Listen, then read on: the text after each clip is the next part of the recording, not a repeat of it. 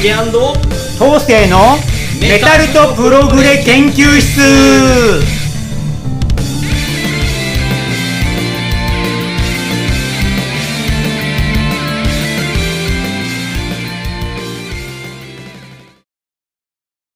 はい皆さんこんにちは。ジュリアンコンカッセの竹です。はいメタルとプログレ博士緑川東勢です。はいお疲れ様です、えーと先週からですね、えーイギリスの、えースプログレッシブバンドのえーイエスについて語ってきているわけですけれども、えー、と前回は、えークロストゥ GH ですか。あイエスソングスですね。すね。ライブアルバムのところまでですねお話ししましたので、えーそれ以降のお話を今回はしていきたいと思います。そうですね、そうそう。ビル・ブルーフォードドラマーさんがね抜けちゃったんですよね。ツアー中に。でアラン・ホワイトが加入して、えーなんとかイエス・ソングスのテイクを取ったっていうところまでですね。でそうですね。黄金期、えーはちょっとビル・ブルーフォード脱退でこうまたメンバー変わっちゃいましたけど。えーっとバンドの方はまだまだ創作意欲旺盛でね。特にジョン・アンダーソンさんとかは割とこう、えー読書家なんで物語とか本とか読んでインスパイアされるみたいなんですよね。で1973年に6枚目のアルバアルバム「海洋地形学の物語」っていうのを作るんですよね。Tales from、えートポグラフィック・オーシャンズっていうの、え難しいですねこれ。ーね読みづらいです海洋地形学の海洋地形学って何ですか、ね。ジャケもまあ確かに海っぽいけどね。あ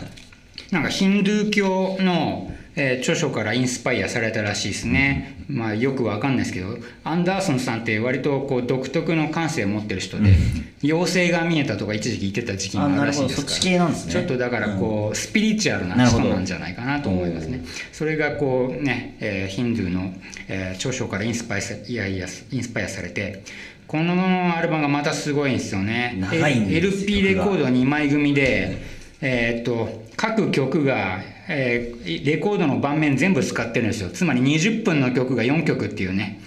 おかしいだろうっていう。ね。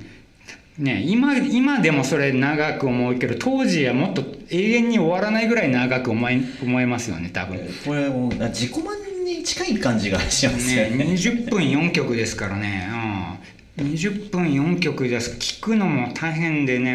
うん。まあ僕も当時プログレ初心者の頃はもう本当飽きちゃって途中で、うん聞くのが苦痛だったぐらいなんですけど。最近まあ年取ってのんびり音楽かけるかっていう時間にかけると割とまどろめる、まどろんで楽しめるアルバムとしてはこう評価できるなと。美しいんでねとにかく。なるほどそういうアルバムなんですよね。えーえーっと、うん、そう、えーゆったりとして美しいんですけど、やっぱテーマがね、こう神秘的なんで、こう深遠な感じですね。前作の危機の緊張感のあのダイナミックさとはちょっと違って、ゆるゆるい感じ、力まない上々でね、楽しめたり。ででちょっとね3曲目とかアバンギャルドな感じもあったり割と面白いんですよね、えーで4曲目はすごいシンフォニックロックとして美しいと、えーでもキーボードのリック・ウェイクマンはこのアルバムがすごい嫌いみたいですね。なんかライブでやるのが苦痛だぐらいに言ってたらしくて。えーっとまあこれを機にこれを機にですがこれがきっかけでまあ脱退しちゃうんですよね。このアルバム最後に。多分ウェイクマンさんってクラシックの人なんではっきりしたメロディーをこうアルペジオみたいなメロディーで弾くのが好きな人なんで、うん。まあ、そういうパートもあるはあるんですけど割とふわーっとした部分も多いんでライブでこれ完全再現するのかとへきへきしてたみたいですね、やるときは。うんそうですねということでウェイクマンさんは脱退しちゃうわけです。まあこれが1回目の脱退なんですね。結構この人出戻りが多いんで、うんこれで1回目の脱退をウェイクマンがしちゃうわけなんですよね。で僕割とリック・ウェイクマンですごい好きなキーボードでメロディーが美しいクラシックをモチーフにしたこう優雅な旋律を奏でる人なんでね僕だからイエスより実はイエスリック・ウェイクマンのソロアルバムの方がすごい好きで最初はね。えーヘンリー8世のと6人の妻。1973年の、えーソロ1作目ですね。でソロ2作目が「地底探検」っていうジュール・ベルの小説を元にしたオーケストラと共演した、えーライブ音源のアルバムですね。で1975年には「アーサー王と円卓の騎士たち」っていうこうどれもこうファンタジックな、まあ、文芸三部作と呼ばれるソロアルバムなんですけどこれがすごいいい出来でねこうファンタジックで、えー、クラシカルでちょっと中世の香り漂う、えー、雰囲気で壮大。僕の好きなシンフォニックロックが全て詰まってるんで、だからイエスより僕ウェイクマンがのソロが好きだった最初は。あそうなんですね、うん、そうなんですよ。だからイエスはあんま聞かずウェイクマンばっか聞いてた時期がありましたね。特にだから一番好きなのは朝尾と円卓の騎士たちってこうそう剣を持った、えー、っとエクスカリバーですか？池からエクスカリバーを持った手が突き出てるジャケットなんですけどそれがすごいこういいアルバムなんでね。まあ、もし聞いたことない人はそれって。何系なんですか？何系、まあ、プログレ？プログレですね、うん、シンフォニックロックとプログレとクラシックの融合みたいな。やっぱピアニストなんでクラシカルな旋律をすごい奏でるんですね。まああとオルガンチャーチオルガンとか、えー、いろあとキーボードいろんなキーボードアナログキーボードも使ってますし、うん、あとボーカルもちょっと入ってますしね。すごい壮大なファンタジックな小説を読むような感じで楽しめるんですね。リック・ウェイクマンさん、えー、が脱退しちゃったわけですね。そのでイエスとしてはウェイクマンが脱退しちゃったからキーボードを探さなきゃなんないってことであのギリシャのねあの有名なバンゲリスさんっていう人がね,、えー、ね名前にも上がったらしいんですよね。でもやっぱこう音楽家組合ユニオンですねの問題があって当時は外国人がイギリスで活動するのもね音楽活動するのは制限されてたみたいで。なるほど。そういう事情、ね、で実現されなかったらしいですね。で結局、えっとスイス人のキーボーディストさんが加入することになって、まあ、これ割とスイスでね録音することになったらしいですね。えー、っとキーボードは。でパトリック・モラーズさんリフュージーっていうバンドのね人がスカウトされて参加してえー、っとリレイヤー7枚目のアルバム1974年に発表されるんですね。このリレイヤーってアルバムのジャケが本当美しくてね。いいね、うんロジャー・ディーンのジャケの中でも僕一番美しくてこれ LP サイズで飾りたいぐらいな美しいジャケなんですね、もう見開きになってて。ジャケ買いジャケ買い。もうそうですね。だからさっきちょっと言いましたがイエスソングスでイエスを見直した後僕だからリレイヤーをジャケ買いしてもう、えー、気に言いまして、イエスを再認識するきっかけになりましたね。えー、っとそうですね。個人的にだからイエスのえー、アルバムをあれ好きなアルバムを上げるとすれば、まあ、さっきでイエス・ソングス「危機」でサードアルバム。でその次がリレイヤーかな。やっぱこの美しいジャケもあってね。でパトリック・モラッツさんっていうのキーボードが割と結構ウェイクマンのこうクラシカル思考に比べるとよりプログレっぽくオルガンとかもね弾きまくってて、えー、結構いいんですよね。えー。でリック・ウェイクマンってアナログキーボードのメロトロンがすごい嫌いだったらしいんですけどこうふわっとした音のこうこう出だしが遅いキーボードなんですね、うん、えー、それがだからウェイクマンはイラついてたんでしょう。あんま好きじゃなかったらしいんですけど。でパトリック・モラスさんはでもメロトロンも結構使ってましてね。メロトロン好きのプログレファンはやっぱ、えー、パトリック・モラスさんのキーボードすごい気に入るんじゃないでしょうかね。でサウンドの方もすごい1曲目「桜の扉」っていうテクニカルな緊張感がある、え対曲で。すごいいい曲なんですよね。こう危機に匹敵するぐらいの構築性も感じさせますし。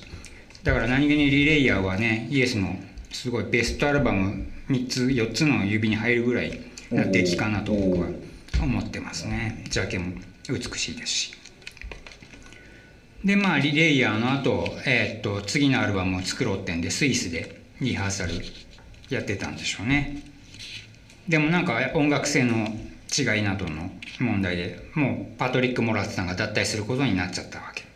1枚だけで抜けちゃったんですね、うん、パトリックさんモラッツさん。それでまたウェイクマンが戻ってくると。そう、うん、2度目の復帰ですね、うん、そう。1回はセッションマン、まあ、サポートかな、うん、で招かれてその後正式復帰して加入、で77年に8作目えー、究極「Going for the One」えー、っていうアルバムを発表するんですよね。まあ、ジャケが前作までのロジャー・ディンから、まあ、ヒプノシスって言ってねもうプログレいろんなジャケを手がけてるコラージュえ写真のコラージュを得意としてる。えー、またガラッと変わりますねそう。ジャケの印象ちょっとシュールなジャケですよね、裸の男の後ろ姿女か男だよねこれうんビルをこう眺めてるみたいなジャケ。でこうリック・エイクマンが復帰してまあ音の方もね徐々に初期に比べるとキャッチポップになってるんですけどウェイクマンのキーボードがやっぱすごい活躍しててもうチャーチオルガンとかねピアノも弾きまくっててすごいクラシカルで綺麗なんですよね。でそれがスティーブ・ハウトのギターのコンビネーションがやっぱいいわけですよね、えーで全体としてこうバンドとしてもこうなんだろうもうプログレ云々というよりは伸びやかでキャッチーなメロディックロックのプログレ化っていう感じですごいえーっと爽快感がある気がしますね、うん、だからバランス的にもすごいいいアルバムで、えー。割とだから、えーリレイヤーに負けず劣らず、まあ、方向性はちょっとキャッチになりかかってるけどアルバムとしての完成度はすごい高いアルバムが究極なんですね。ということで、えーっと70年代後半から徐々にこうイエスがポップ化していくんですよ。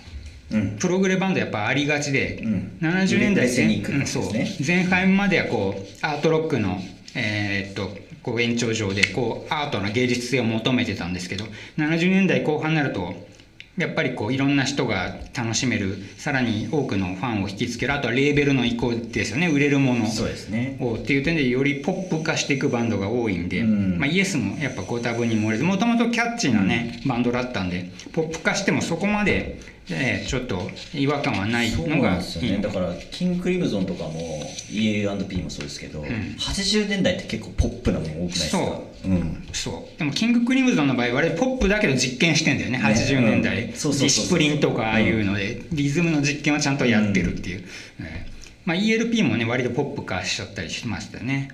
えーでまあ ES もこう70年代後半からポップになってて、えー78年に「トーマト」ってアルバムを発表するんですよね。トマトマンですか？うん、トマト、うん。でまあまあポップになったんだけどやっぱりスティーブ・ハウのギターワークとウェイクマンのキーボードやっぱいいんですよね。かっこいい、曲がポップでも2人のセンスがあるんで割と聴けちゃうアルバムになってて。で一応プログレッシブなところも展開も一応残しててね。ポップになった分キラビレキラキラとしたこう爽快なサウンドが楽しめて。やっぱねウェイクマンとハスティーブ・ハウね。あのこうコンビネーション。あとジョン・アンダーソンのボーカルが聴けるのがこのアルバムまでなのかなっていう感じなんですよね、うん。トマトまで。でトーマト発表後に、ええ78年ですからちょうど結成10周年のですね記念ツアーが行われて。その後次のアルバムのために新作のリハーサルを始めるんですけど、まあ、リック・ウェイクマンとジョン・アンダーソンが、まあ、脱退しちゃうわけなんですよね。ええまあ、ウェイクマン2度目の脱退ですね。ええでボーカルとキーボードを一気に失っちゃったと、イエスは。あれはまあどうしようってことでどうすんのかなっていう時に同じレーベルマネジメントに所所属してたバグルスってバンド割とこっちもポップ寄りのポップなちょっとプログレっぽいプログレポップっていうのかなそういうバンドなんですけど、えそこにいたジェフ・ダウンズトレーダー・フォンを加えちゃうんですね。つまりバグルスのメンバーをそのまま加加えちゃって、え80年代イエスが始まるんですね。80年に「ドラマ」ってアルバムが発表されるんですね、えーまあこれもだからそうですね。メンバーが一気に変わっちゃったからガラッと割とポップになって、えーボーカルがね、えージョン・アンダーソンが今までずっと歌ってた人がいなくなっちゃったんです。けどでもトレーバー・ホーンって人がねボーカル取ってるんですけど割とこうジョン・アンダーソンを意識した似てますよね。うん。だから割と違和感なく聴けちゃいうや違和感もう気づかなかったですもん。うん。ね、でやっぱバグルスってのポップでキャッチーな曲やってたからそれの影響は割とやっぱちゃんと出てるんで、えーっとそれとイエスのキャッチーな部分が合わさった感じになってますよね、えーだからね、うんまあプログレ云々というよりはキャッチーなポッププログレときして聞くと割と聴けちゃう。俺何気にこの曲このアルバム好きですよ。あそうなんだ。かなり好きああ確かにね今聞くと意外といいかもしれないですね。昔プログレの流れで聞くとあポップにやりやがったなと思うけど今割とそういうセンスのいいものがね割と楽しめる俺1よう曲目のになると。ね、ママシンメサイメシアって曲があるんですけど。はなかなり聴きましたね。ああ、いいっすよね。割と楽しめますよね。実はあの僕のあの子供の名前がねね。まさやくんっていう子がいましてあのマシンマシンマサヤ。って聞こえるんです？なるほど。だからずっとそれが頭に残っちゃって。ああお子さんの曲になっちゃう。マサヤのテーマ曲だなって。ああじゃあメサイアに改名しちゃえばいいね。子供に送りましたもん LINE で。僕の曲だよみたいな。そう、ん。君の曲だよって言って。うんでもやっぱ当時はねこのアルバムあんまり評価されなかったなんかそうみたいですね。残念ですけど。えーで、うん。客あライブもおお客が動員があんま良くなかったんでこのアルバムでもう一旦活動を停止しちゃうみたいなんですよね。80年になって。でクリス・スクワイやアラン・ホワイトの2人やなんでなんでかわかんないけどジミー・ペイジとねセッション始めちゃって、えープレバー・ホンはそれをプロデュースしたいっつってね2人についてっちゃって、えーでスティーブ・ハウとねジェフ・ダウンズは残ってて、まあ、イエスやってもいいかなと思ってたんだけどちょうどエイジアっていうね後のスーパーバンドを結成することになって,、なってきちゃってそっちにシフトしていくことになるんですよね。えーまあそうエイジアはねまあエイジアこれまたいいバンドなんですけど、エイジャーもな何回かこの番組でも名前だけは結構ねそうですね。出てきてますよね。うん、まあうん。ね、そうもうジョン・ウェットンとかね、うん。カール・パーマーとかそうそうたる人々がいるわけですからね、ええ。でその後ジミー・ペイジとね XYZ っていうバンドをあユニットかなやってたらしいんですけどクリス・スカイアとアラン・ホワイトはねそれがちょっと頓挫しちゃって。その後新しく1983年になるってシネマっていうバンドをね結成しようってえー、とメンバーを探し始めるんですね。でそれが南アフリカ出身のトレーバー・ラビンとの出会いにつながって、えーさらに、えー、とキーボードのねトニー・ケイも加わってこうまた始めるわけなんですよね。えーえーそれで、えーえーっと偶然パーティーでねクリス・スクワイヤーがこうジョン・アンダーソンと同席したみたいでそのシネマのデモテープをジョン・アンダーソンに渡して聞いてもらったら勧誘することになっちゃったらしくて、じゃあシネマ参加するよってなったらじゃあもうこれイエスでいいんじゃないって感じであっさりイエスが復活しちゃったわけなんですよね。ええ。結局シネマシネマ何だったんだポップな感じでね。再開するんですね。まあ、当時はそんなもんだったんでしょうね、うん、でまたイエスとして活動を始めてで83年に11枚目の「90125」っていうアルバム、えー放題は「ロンリーハート」っていうんですよね。いねまあ、1曲目の「ロンリーハート」は割と日本のねテレビとかこ CM で。れ多分一番有名な曲じゃないですか、うん、車の CM とかでよく使われてたからね、こうキャッチーないかにもイエス80知らない人でもあ絶対この曲は知ってますよね。これ知ってると思う、うん。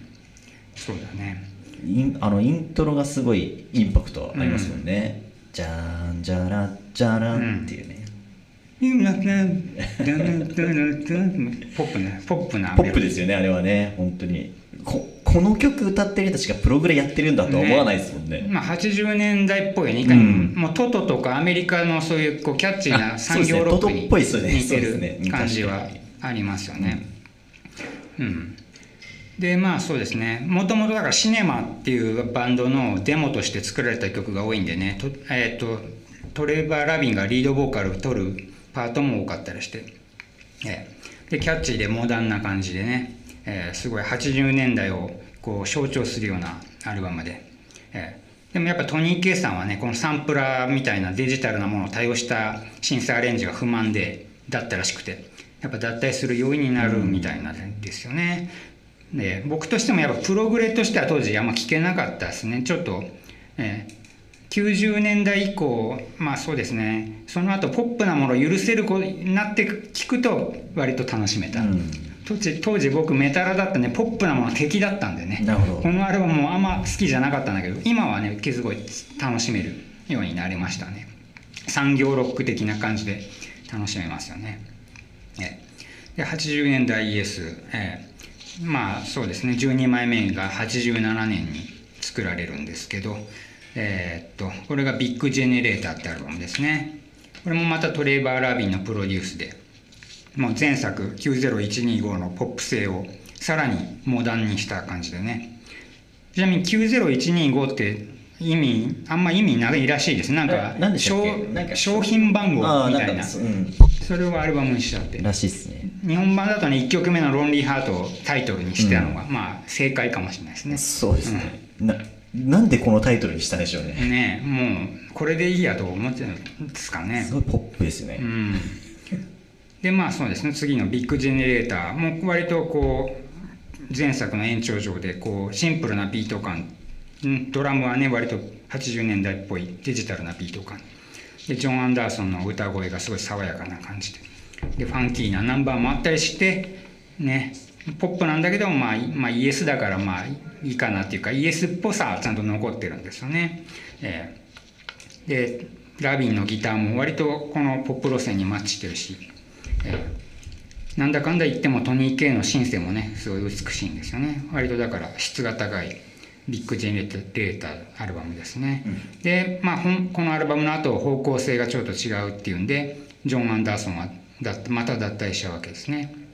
えーでまあジョン・アンダーソンはイエスの旧メンバー、えースティーブ・ハウビル・ブルーフォードイック・ウェイクマンとともにアンダーソン・ブルーフォードウェイクマン・ハウっていうこ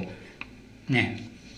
頭文字名前を取った、えーユニットつうのかなバンドを結成することになっていくんですね。この辺りでどうですか、うんそうですね。じゃあ今日はこのぐらいにしておきますかね。はい。えっ、とまあちょっと告知もちょっとさせていただきたいなと思うんですがえっ、とちょうどうんとえっ、と待ってこの2回目だからえっ、と来週ですね。えっ、と来週になりますが7月4日えー大宮ひとみねさんというところで、えー我々ジュリアン・コンカッセが、えーライブをやらせていただきますので、えーぜひね最寄り駅は宮原駅になりますので何回かあの告知ささせていただいてますけれども、えーぜひ遊びに来てください、まあ、こういうねあの世の中ですんであの感染とかね結構心配な方もいらっしゃると思いますけれどももう来たらもうためちゃくちゃ楽しいと思うんでぜひねあのちゃんと対策もねしっかりしてますのであの安心していらっしゃってください、はい。お願いします。メタルとプログレ好きの僕のドラムを聴きに来てね。よろしくお願いします。それではね、えーまた来週、はい。えーよろしくお願いしはいますまたお願いします。はいありがとうございさました。はいじゃあ今回はここまでです。竹と後世のメメタプロ研究室でした。また次回もお楽しみに。バイバイ。バイバイ